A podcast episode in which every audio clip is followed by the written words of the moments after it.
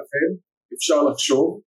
איתי היום כאן דוקטור שגיא ברמק, ראש תוכנית אדם סמית בקרן תקווה. שלום לך שגיא ותודה רבה שהסכמת לבוא לשוחח איתי, זו הפעם השנייה שאתה בפודקאסט הזה, מה שאומר כמה היה כיף בפעם הראשונה. נחמד להיות. תודה רבה. ואני רוצה לדבר איתך על הקשר בין דמוקרטיה לשוק חופשי. ואני אתחיל קודם אולי באיזו הערה היסטורית על דמוקרטיה, אנחנו מייחסים את הדמוקרטיה בצדק לאתונה ביוון העתיקה, שם היה שלטון דמוקרטי, לראשונה בהיסטוריה המתועדת הידועה לנו, אבל צריך לזכור שהדמוקרטיה באתונה לא הייתה הצלחה גדולה. כלומר, בני אותו דור ייחסו לשלטון הדמוקרטי באתונה את ההפסד של אתונה במלחמתה הגדולה עם ספרטה.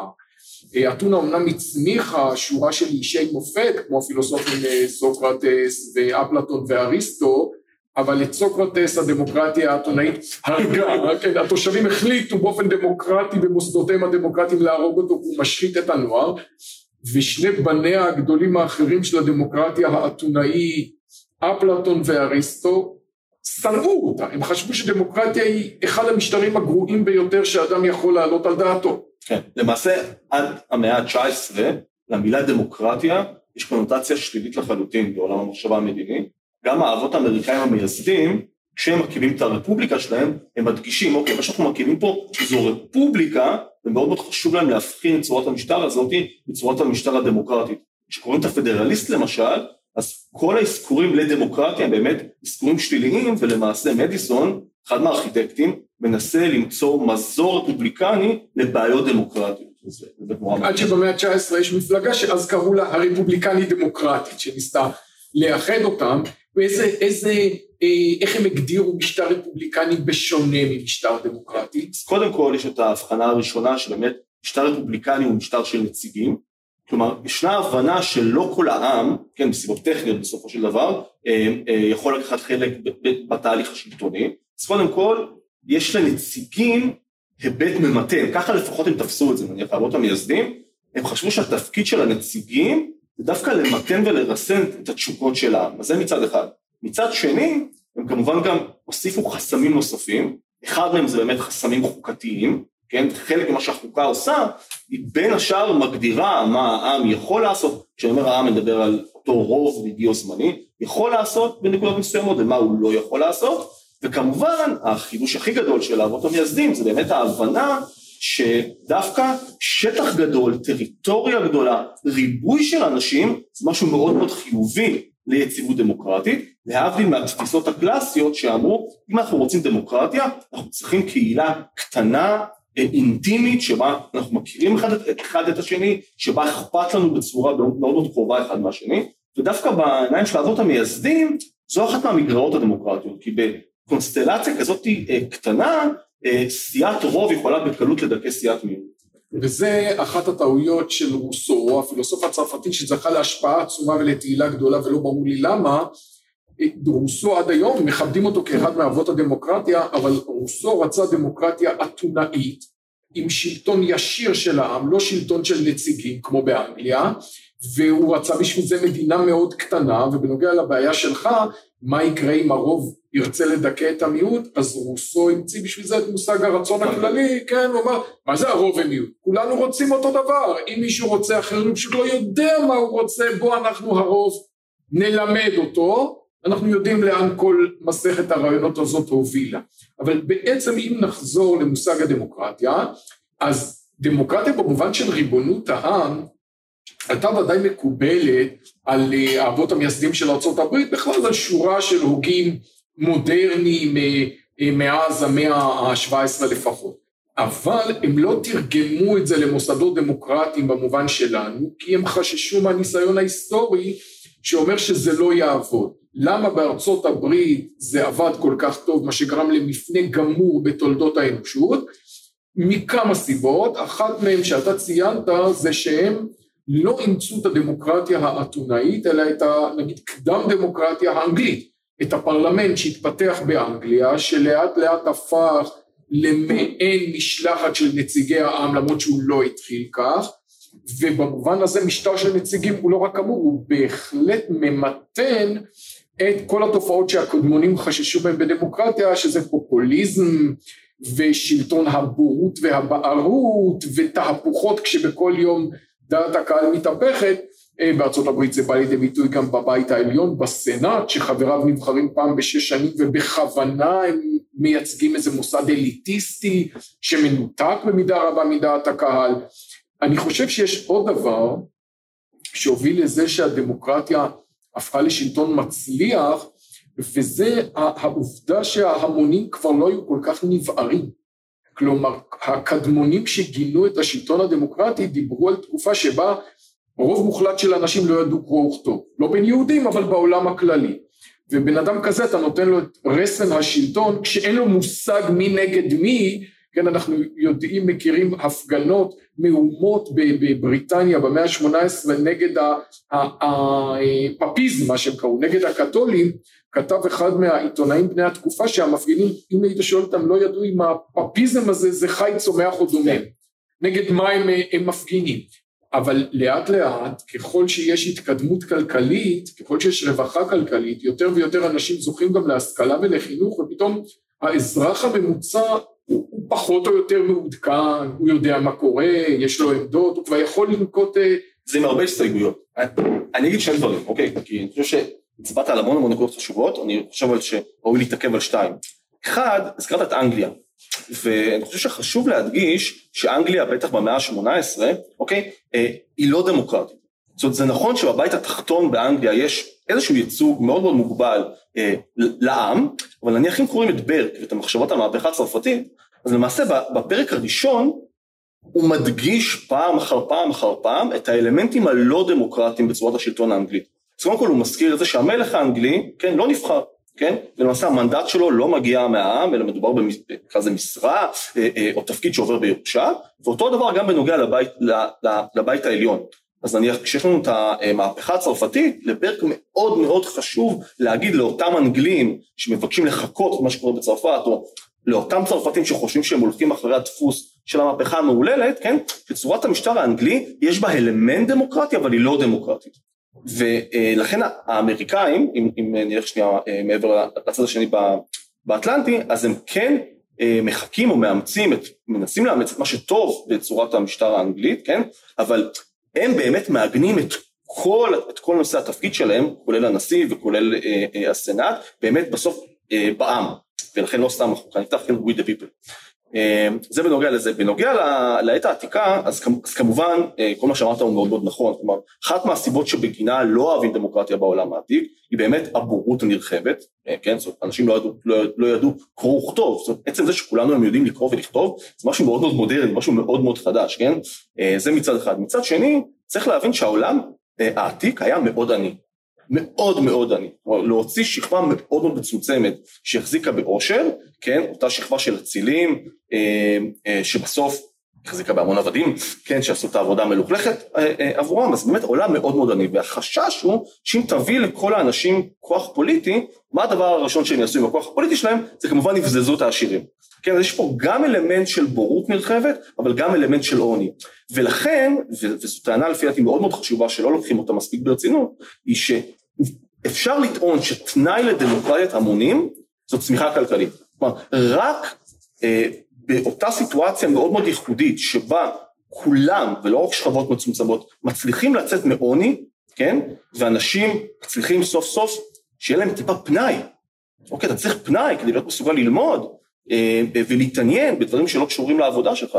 אם שנייה נחשוב על משהו... שיהיה לך אינטרסים כן? מעבר להשיג לחם הביתה. נכון, עד לפני 150-200 שנה 90% מהאוכלוסייה פלוס מינוס עוסקים במה? עבודת, עבודת אדמה. וחיים בתת תזונה. כן, הם, הם, הם קמים עם הזריחה, הולכים לעבוד בשדה, חוזרים הביתה, אה, המלך או האצילים מגיעים ובוזזים חלק, מה, אה, חלק מהתוצר שלהם בתמורה להגנה או משהו כזה, ולהביא להם כוח פוליטי כן, ולהכריע בסוגיות, בסוגיות שבבירור אין להם שום מושג, זה נורא נורא מסוכן. ולא בכדי, כן, אה, בעולם העתיק התפיסה של, של, של, של אה, פוליטיקאים, יותר נכון לזה, מדינאים, הם אנשים שיש להם פנאי. ואי אפשר, אפשר להפריד בין השניים, כן? אה, גם במאה ה-18, כן, נניח ברק, בערך מדבר על אותה שכבה של וויגים, של אצילים, כן? למה למעשה הוא מפקיד בידיהם את השלטון? כי אלה הם אנשים שבהגדרה לא עובדים. ובגלל שהם לא עובדים, הם יכולים להקדיש את כל הפנאי שלהם לקרוא את אריסטו, לקרוא את אפלטון, לקרוא את הכתבים אה, של כל הפילוסופים הפוליטיים, הם יכולים להקדיש הרבה מאוד זמן לחשוב על פוליטיקה. פוליטיקה זה עיסוק רציני, ובכלל לא ברור שאתה יכול לשלב עבודה, כמו שאנחנו עושים היום, כן? זאת אומרת, אנשים מגיעים מהסקטור הפרטי, היו, היו, אז עבדו בשוק, עכשיו פתאום הם מגיעים להיות פוליטיקאים, אוקיי? אז, אז, אז התפיסה של מדינאות היא מאוד מאוד שונה. פוליטיקאים גם לא קיבלו משכורת עד המאה ה-20, ומתוך תפיסה שזה משהו שהם עושים, ב, כמו שאתה אומר, בזמנם הפנוי, אנשים עמידים בעלי אמצעים. אז ככה שאנחנו רואים קשר אה, ראשון בין כלכלה לדמוקרטיה, בכך שצמיחה כלכלית שאנחנו יודעים שהאימוץ מדיניות של שוק חופשי בעולם המערבי נתנה לה בוסט, נתנה זינוק גדול בצמיחה הכלכלית, זה ודאי דבר שאפשר לראות בקלות בגרפים, הצמיחה הכלכלית הזאת היא תנאי לדמוקרטיה. אבל אני רוצה לציין שכמובן יש לזה גם צד שני, נפתח אותו עוד מעט. בסופו של דבר, המסע הניצחון של הדמוקרטיה לא היה חלק כמו שנראה לה, כי במאה העשרים אה, בוא נגיד בשליש הראשון, בחצי הראשון של המאה העשרים, לא היה נראה שהדמוקרטיה משגשגת, היה נראה שהעולם הולך לכיוון אה, סמכותני אוטוריטרי, אה, הקומוניזם משתלט על, על רוסיה, הנאצים השתלטו על גרמניה, הפשיסטים על איטליה, אנחנו רואים אפילו, הייתי אומר עד שנות השבעים, עד, עד סוף שנות ה-70 אתה עוד רואה אנשים שאומרים הדמוקרטיה מפסידה. לא היה הרבה מדינות חדשות שנהיו דמוקרטיות. המדינות החדשות באפריקה ובאסיה שהשתחררו מקולוניאליזם, כמעט אף אחת מהן לא הפכה להיות דמוקרטיה. אפילו בארצות הברית הייתה מין תחושה של ייאוש שהדמוקרטיה בדעיכה, זה לא היה ברור שהדמוקרטיה, אה, שהדמוקרטיה באמת תנצח.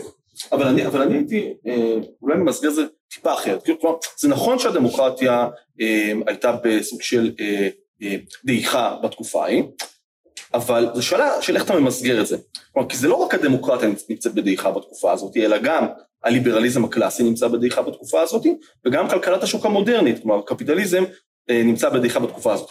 וכשאנחנו קוראים למשל ספרים, למשל אם ניקח את הדרך לשעבוד של אייק, כן? הרי שהוא בדיוק מסביר בפני זה, כן? הוא אומר, תקשיבו, אוקיי? אה, אנחנו בדרך לשעבוד. אה, והייק דווקא אומר שמה שדועך זה לאו דווקא הדמוקרטיה במערב, אלא מה שדועך זה הליברליזם הקלאסי והדבקות של המערב בכלכלת השוק החופשי. כלומר, מה שהייק מפחד, למשל שהתחולל באנגליה בתקופה הזאת, זה לאו דווקא שעל אנגליה תשתלט מפלגה נאצית או פשיסטית, כן? אלא שדווקא מפלגות שלכאורה מחויבות לדמוקרטיה, יאמצו מדיניות סמכותנית אה, מדיניות כלכלית נורא נורא מסוכנת, לצורך העניין של העלמות נרחבות, כן? ומה שחשוב לאייק להצביע, ואולי זה גם יכול לקדם את הדיון שלנו, זה שמאוד מאוד קשה להפריד בין חירויות פוליטיות, בגלל זה אה, אה, דמוקרטיה, לבין חירויות כלכליות. כלומר, מה שאנחנו אמרנו עד כה, זה שצמיחה כלכלית היא כנראה היסטורית תנאי פחות או יותר הכרחי, בדרך כלל הכרחי. אבל לא. לדמוקרטיה ודאי לא מספיק, ו... אה, ואנחנו יודעים שבאמצע המאה העשרים כשנהיה אופנתי מאוד לעזוב את השוק החופשי גם במערב וללכת לכיוונים אחרים סוציאליסטיים אז קמו אנשים כמו הייק ומילטון פרידמן ואמרו תקשיבו תדעו לכם שהשוק החופשי הוא תנאי לדמוקרטיה גם מבחינה אחרת. לא רק כרקע סוציולוגי אלא גם מבחינה משטרית מובהקת. כלומר אמר אה, האמת ששניהם אמרו את זה כאשר אתה לוקח מאדם חירויות כלכליות אתה ודאי פוגע בחירות הפוליטית שלו. אני אתן דוגמה ממדינת ישראל, כאשר לפני כמה שנים עבר כאן חוק, הספור, חוק הספרים, שניסה להסדיר באופן ריכוזי את מדיניות התגמול על ספרים במדינת ישראל, זה פלח מאוד קטן של השוק הכלכלי בישראל, התוצאה הייתה שמספר הכותרים החדשים שיצאו בכל שנה בישראל ירד מאוד, מה שאומר שבהגדרה היה לנו כמה אלפי ספרים שאנשים רצו להוציא אותם, שאולי באחד מהם היה רעיון מאוד חשוב, שהיה יכול אולי לשפר את חיינו, וכשהממשלה התערבה לנסות להסדיר את זה, התוצאה הייתה שנפגע גם בעקיפין חופש הביטוי. אפשר להביא שתי דוגמאות יותר חזקות. תחשוב שנייה על ההצעות לסגור או את ישראל היום או את ערוץ 20. עכשיו אתה יכול לטעון אוקיי? מדובר בעניין כלכלי גרידא, נכון? וואלה, לחלק עיתונים בחינם פוגע בעיתונים מתחרים שנדרשים לגבות תשלום עבור המוצר שלהם. אבל ברור כן, שאתה לא יכול להפריד כאן בין ההיבט הכלכלי לבין ההיבט הפוליטי, כן, כי אם אתה בסוף אה, מגביל תפוצה של עיתון או סוגר תפוצה של עיתון, כן, ברור שיש לזה השלכות מרחיקות לכת, כן, בנוגע לחופש הפוליטי של כולנו, כן, כי אתה לא יכול להפריד, מה לעשות, בסוף בין כלכלה לבין פוליטיקה. ועכשיו אני אגיע לצד השני, כי אם אני שואל למה מאז שנות ה-80 הדמוקרטיה בתנופה גדולה, אני חושב שזה בגלל שהקשר בין דמוקרטיה לשוק חופשי הוא הדדי. עד עכשיו דיברנו על שוק חופשי כתנאי לדמוקרטיה, אבל גם כנראה דמוקרטיה היא במידה רבה תנאי לקיומו של שוק חופשי.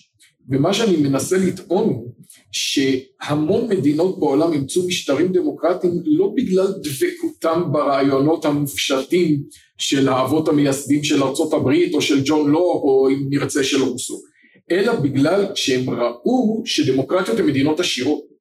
כלומר, תוצר לוואי של דמוקרטיה, שאני לא ראיתי שמישהו חזה אותו מראש, היה לא, לא ברמה, אתה יודע, הוודאית הזאת, ש, שדמוקרטיה מביאה לשגשוג כלכלי. כלומר, במקום שיש לאנשים חופש להביע את דעתם, ובמקום שמעודדים אותם להיות אזרחים אקטיביים, ושהם הריבון, אנחנו מוצאים גם שלאזרחים יש חופש כלכלי, חופש כלכלי מביא לשגשוג כלכלי, מה שבסופו של דבר הפיל את ברית המועצות ואת כל הגוש המזרחי, לא היה רעיונות אה, אה, דמוקרטיים שהם פתאום התאהבו בהם, אלא קריסה כלכלית מוחלטת ותמיד בהשוואה לצמיחה של, אה, של המערב בעידן רייגן ותאצ'ר. אז פה אני הרבה יותר אה, אה, מסתייג ואני נוטה שלא לקבל את הטענה לפיה אה, דמוקרטיה אה, בהכרח אה, או בדרך כלל מוליכה לצמיחה כלכלית, כלומר אני הרבה יותר סקפטי אה, לגבי התפיסה הזאת ואני אנסה לשכנע אותך באמצעות אה, מספר טיעונים. אני חושב שקודם כל חשוב להצביע על כך שהמערב הפך להיות עשיר לפני שהוא הפך להיות דמוקרטי. כלומר אנחנו יודעים שדמוקרטיה היא לא תנאי הכרחי וזה בשום צורה לצמיחה כלכלית מאוד מאוד נמרצת.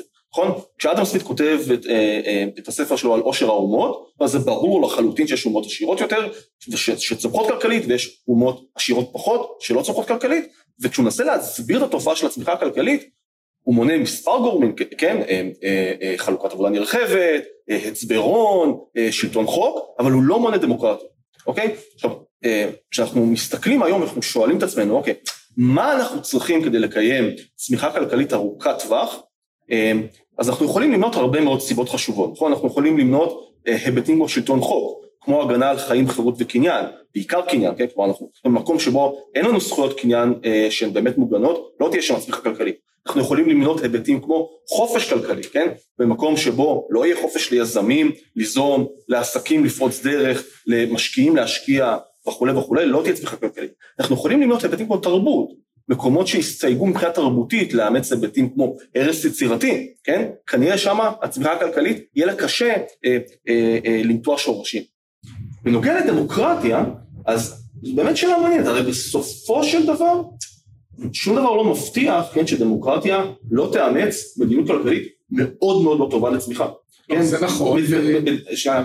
מדינות דמוקרטיות יכולות להיכנס לחובות גדולים, כמו שאנחנו רואים היום, הן יכולות לאמץ מדיניות כלכלית פופוליסטית לחלוטין, שמעשירה קבוצות אחדות על חשבון קבוצות אחרות, הן יכולות לאמץ שוב מדיניות מפאיניקית כמו שאנחנו אימצנו פה, הודו לצורך העניין, כן? אה, תחת נערו הייתה דמוקרטיה לתפארת, אבל, אבל היא אימצה מדיניות סוציאליסטית רעה מאוד, ורק כאשר המנהיגים שקמו לאחריו דחו למעשה את הסוציאליזם, הודו מתחילה לצמוח. אני רק אסיים במשהו מאוד מאוד קטן. בואו ניקח למשל את המקרה של דרום קוריאה. הרבה אוהבים להצביע על הנס של דרום קוריאה באיזושהי מדינה מוצלחת. דרום קוריאה היא דמוקרטית היום בגלל שהמנהיגים הלא דמוקרטיים שלה אימצו מדיניות פרו שוק. אנחנו שוכחים היום שדרום קוריאה בין שנות ה-60 לשנות ה-80 לא הייתה מדינה דמוקרטית.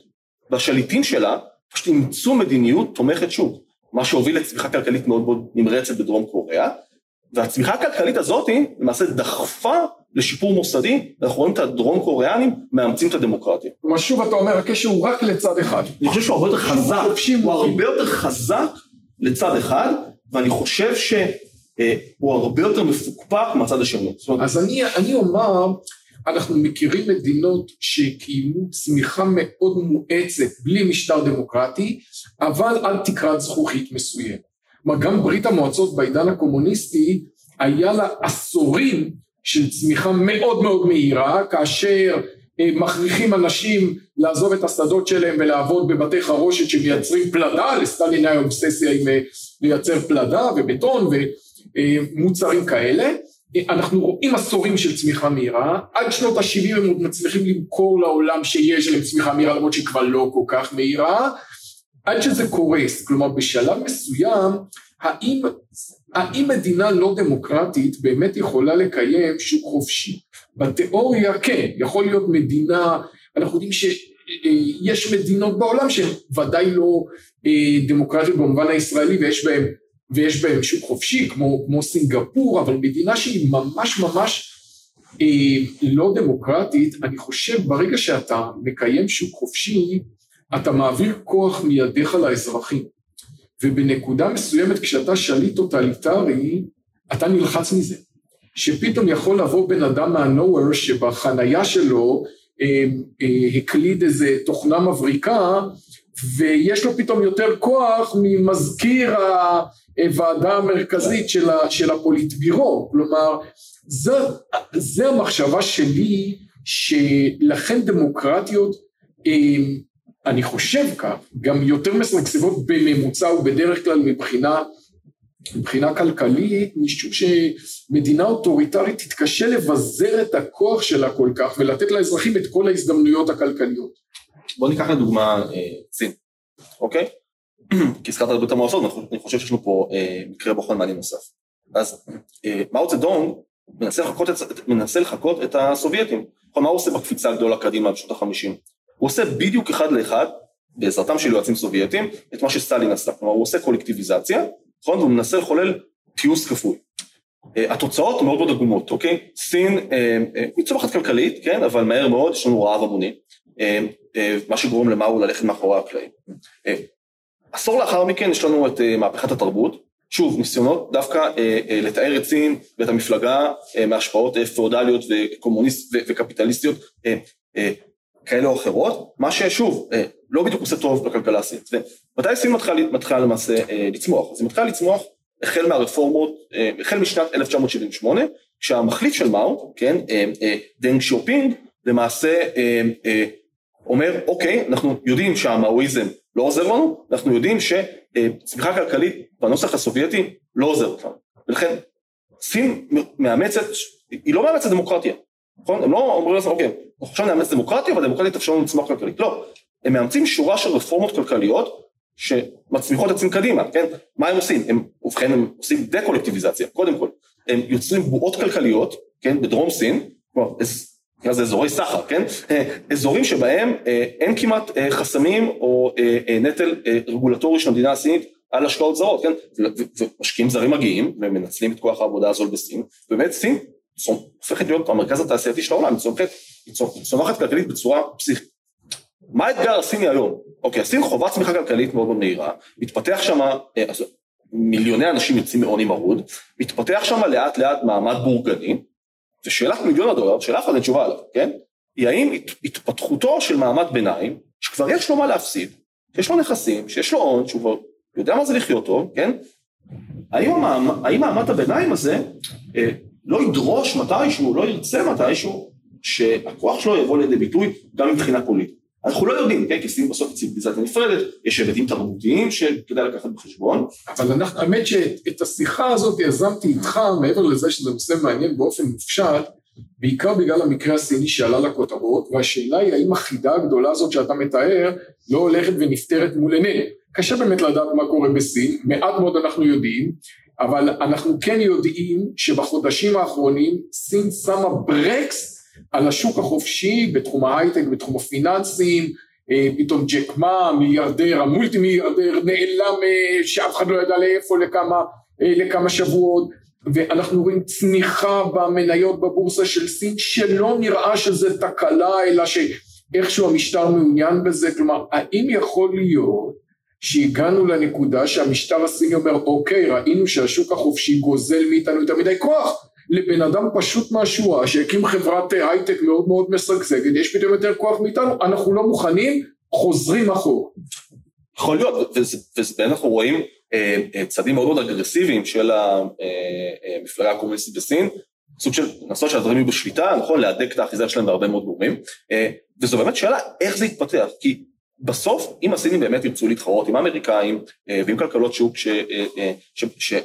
שצומחות יש פה שאלה איך הם יצליחו לעשות את זה, שוב, אני לא יודע, אין לי תשובות לזה, אני מאוד מאוד טוב בהיסטוריה, אבל פחות טוב בלחזות אה, אה, את העתיד, אבל בסוף השאלה האם דמוקרטיה מחוללת צמיחה כלכלית, או האם צמיחה כלכלית היא זאת שמביאה פוש הדמוקרטיה היא חשובה, אה, כי בסוף, אם שנייה, נעזוב שנייה את סין בצד, שאל אפריקה, כן, שאלות של, אוקיי, איך אנחנו מחוללים עכשיו צמיחה בעולם, בעולם השלישי, כן?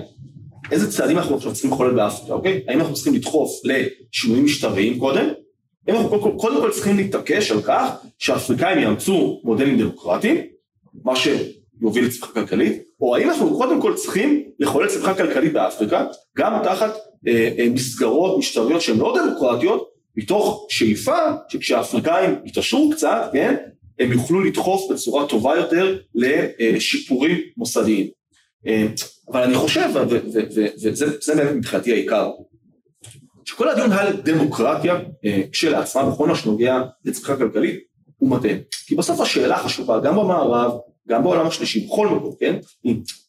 איזו דמוקרטיה אנחנו מאמצים. נכון, אף אחד לא תומך היום בשלטון מלכים או בשלטון של אצולה או עוד, כן? כולם דמוקרטיים בצורה כזאת ויופי.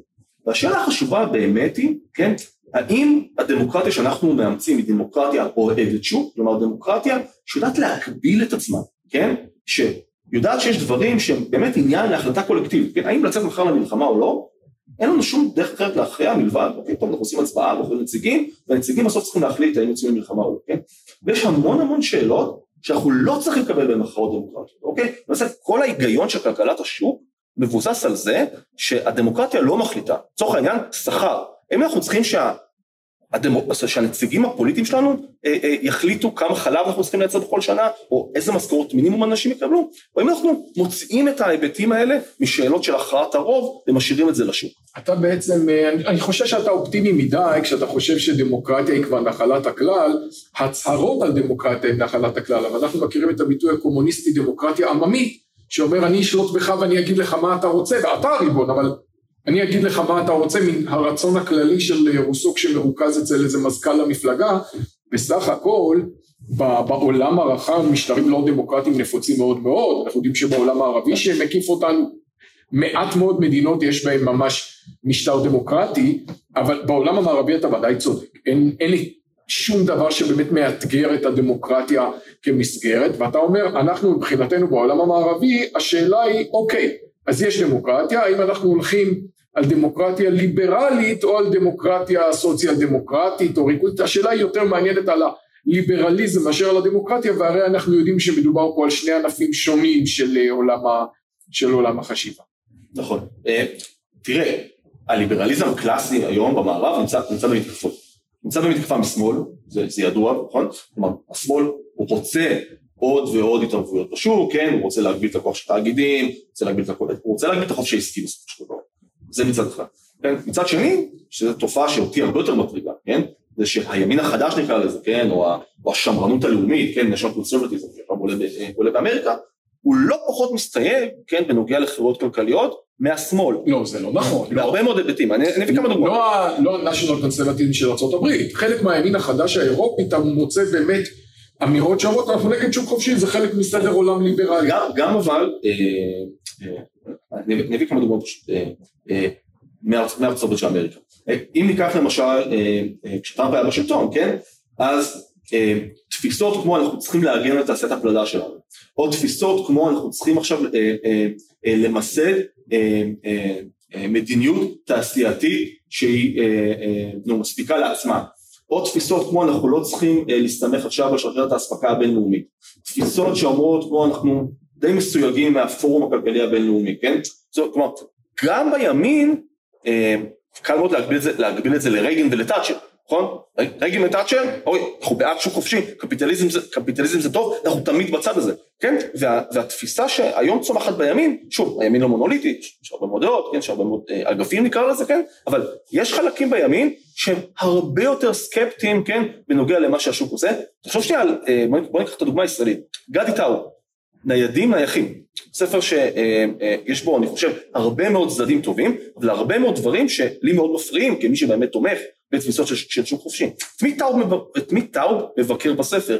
הוא בין היתר מבקר, כן, את הגלובליזציה, כן, גם הכלכלית וגם גופים כלכליים, כן, שעוסקים באמת ב, ב, ב, ברצון לפתוח גבולות, כן, ולחולל שוק חופשי, אה, שוק חופשי שהוא גלובלי.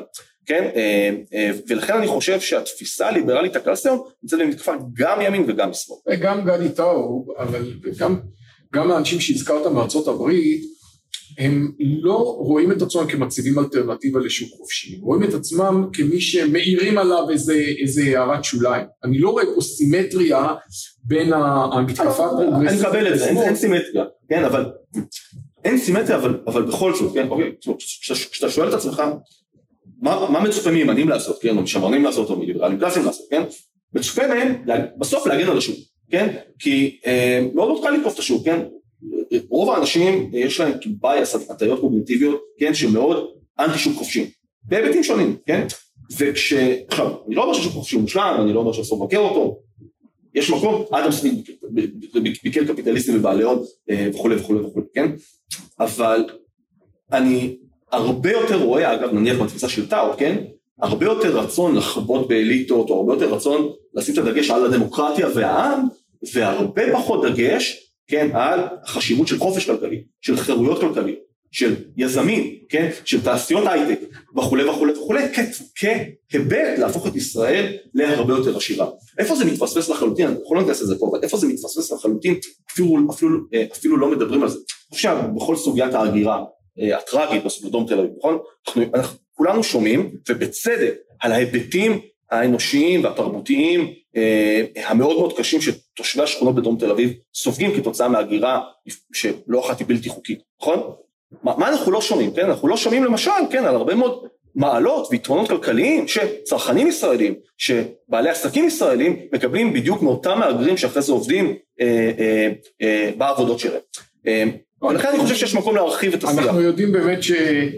אה, ימין אה, ליברטריאני גם נגד הגבלות על ההגירה, ואני בהחלט לא איתם. כלומר, אני, אומר שאני מוכן לשלם מחיר כלכלי כדי לשמר את הצביון הלאומי היהודי של מדינת ישראל. כן, כמו שאנחנו משלמים מחירים כלכליים על הרבה דברים. אני חושב שיש מקום לשיח הרבה יותר מתוחכם בנושא. כלומר, זה דבר אחד לטעון, זה לא משכנע אף אחד, בטח גם לא אותי, אה, לא, לא, לא, לא צריכים להיות מגבלות על הגירה. אוקיי, כל מי שרוצה שיבוא. אוקיי, נגד זה, אני חושב 99% מהאנשים, מהאנשים נגד זה, ובצדק. כן? לבין לבוא ולהגיד, אוקיי, אולי אנחנו צריכים לחשוב אבל בצורה הרבה יותר רצינית, כן? אילו מהגרים אנחנו רוצים למשוך פנימה? אולי זה דווקא יהיה טוב למשוך מהגרים מסוימים לתעשיות, לתעשיות שונות, לענפים שונים שדווקא יכולים לתרום לנו?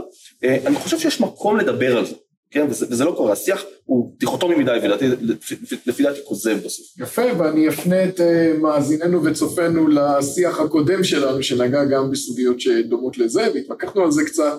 וגם אז, כמו היום, זה היה מעניין ביותר. תודה לך, דוקטור שגיא ברק, ותודה לכולכם. אפשר לחשוב.